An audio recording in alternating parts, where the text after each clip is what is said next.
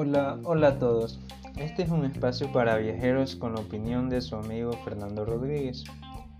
Viajar es sumar nuevas experiencias, vivencias, crecer, tener millones de expectativas y algunos miedos.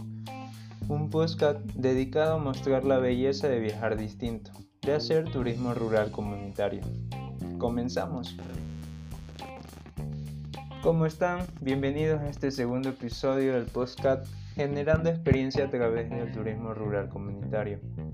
Esta vez vamos a conocer un poco más de cerca a una de las comunidades pioneras y punto de referencia del turismo comunitario en la provincia de Manabí. Por ello, la naturaleza dotó el territorio manabita de recursos naturales diversos, atrayentes para el turismo, tanto para propios como para extraños, y de recursos culturales de importantes atractivos. Por ser una provincia costeña, cuenta con extensas playas, balnearios de agua dulce, islas, islotes, estuarios, reservas naturales y cerros.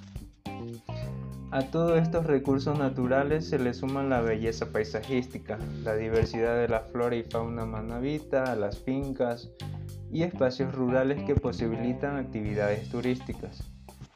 En lo atinente a los atractivos culturales, la provincia de Manabí cuenta con monumentos históricos, museos, iglesias, plazas, comercio, infraestructura hotelera y una gastronomía variada, entre otros atractivos. Que si bien el turismo comunitario se centra en los recursos naturales, también muchos de los recursos culturales requieren de preservación y pudieran dar origen a emprendimientos comunitarios, donde se complementen recursos naturales y culturales. Sí, como lo escucharon, donde se complementen recursos naturales y culturales, que fomenten la generación de riqueza a través del empleo a la población manabita. Ahora bien, vamos a conocer un poco más de cerca las principales comunidades que han llevado a cabo un arduo trabajo y que son consideradas de alto potencial turístico y que son la base del turismo rural comunitario. Y la primera cita de nuestro recorrido comenzará por el cantón Puerto López en la mítica comuna Agua Blanca. Sí. ¿Le suena Agua Blanca? Sí, seguro que sí. Muchos habrán escuchado hablar de la famosa laguna sulfurada y de las que muchos habrán visitado en busca de ese barro que se dice que contiene propiedades medicinales. Se trata de la primera comunidad ecoturística y comunitaria en la costa ecuatoriana. El valor arqueológico de este sitio es tal que aún se siguen descubriendo tesoros enterrados, piezas para seguir armando rompecabezas de la última de las culturas prehispánicas del Ecuador. Esta comuna fue fundada en 1965 se encuentra localizada en la parroquia Machalilla, en el corazón del Parque Nacional Machalilla, a una altitud de 80 metros sobre el nivel del mar y está conformada por las comunidades de El Carmen, Vuelta Larga y Agua Blanca. Y allí vive poco más de 86 familias organizadas y orgullosas de su herencia cultural. Cuenta con alrededor de 25 guías locales acreditados que acompaña durante todo el camino, el camino, enseñando desde la flora y la fauna hasta las costumbres, rituales y la riquísima historia de la zona. Agua Blanca cuenta con un complejo turístico donde con un museo arqueológico, senderos interpretativos, donde se puede observar las urnas funerarias, que son parte de las excavaciones arqueológicas desarrolladas en 1979 y los atractivos naturales del sector como son el bosque seco, el río Buenavista y una laguna azufrada de donde proviene precisamente el nombre de la comunidad.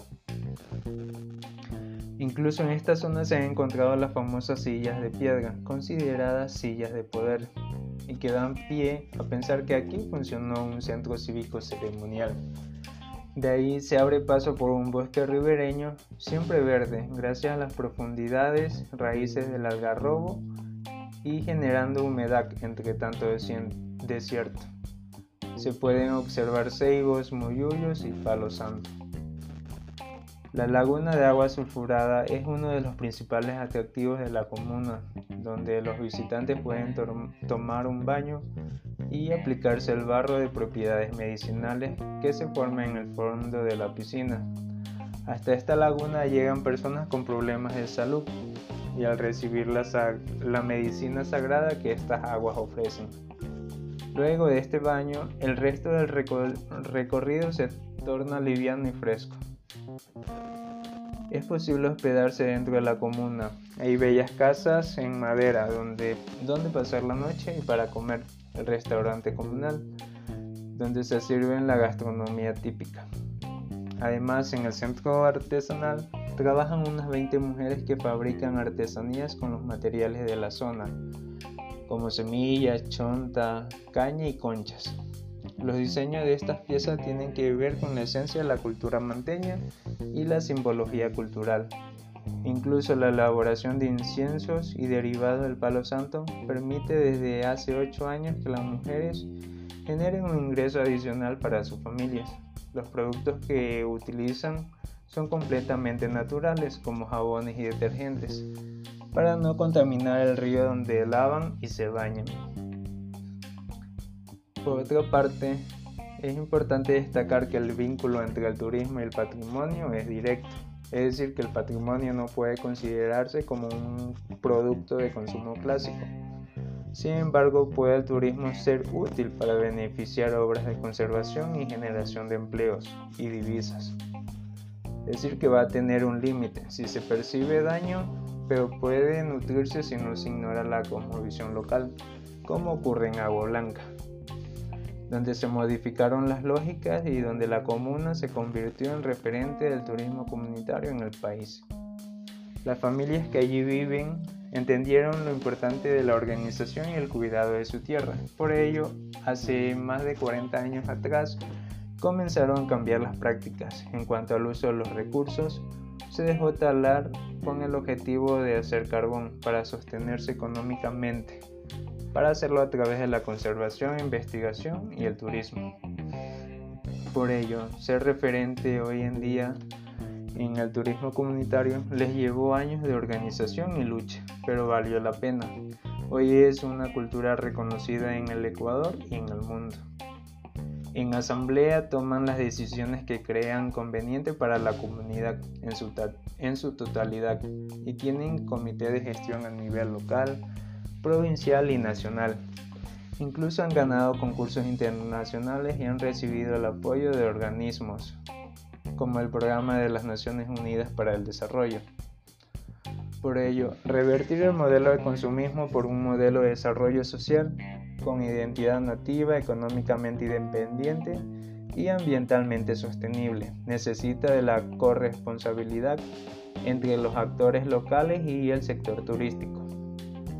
La experiencia es auténtica y permite adentrarse en el mundo de los otros. Esa oportunidad es el mejor recuerdo que se pueden llevar del lugar.